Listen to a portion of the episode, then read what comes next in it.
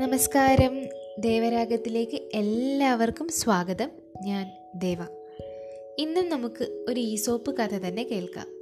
ഇത് ഒരു ആൽമരത്തിന്റെയും മുളകളുടെയും കഥയാണ്. ഒരിടത്ത് ഒരു വലിയ ആൽമരവും അതിനടുത്തായി തന്നെ കുറേ മുളകളും ഉണ്ടായിരുന്നു. വളരെ വലിയ തടിയോടും ധാരാളം ശിഖരങ്ങളോടും കൂടി വിടർന്ന് പന്തലിച്ച് നിൽക്കുന്ന ആൽമരത്തിന് മെലിഞ്ഞ വണ്ണം കുറഞ്ഞ മുളകളോട് മിണ്ടാൻ തന്നെ ഇഷ്ടമില്ലായിരുന്നു. വലിയവനായി തന്നെ ആർക്കും തോൽപ്പിക്കാനാകില്ല എന്ന് ആൽമരം വിശ്വസിച്ചു. വർഷങ്ങൾ കടന്നുപോയി. ഒരിക്കൽ ശക്തമായ കൊടുങ്കാറ്റിൽ കൂറ്റൻ ആൽമരം കടപുഴകി അടുത്തു നിന്നിരുന്ന മുളച്ചെടികളുടെ ഇടയിൽ ചെന്ന് വീണു.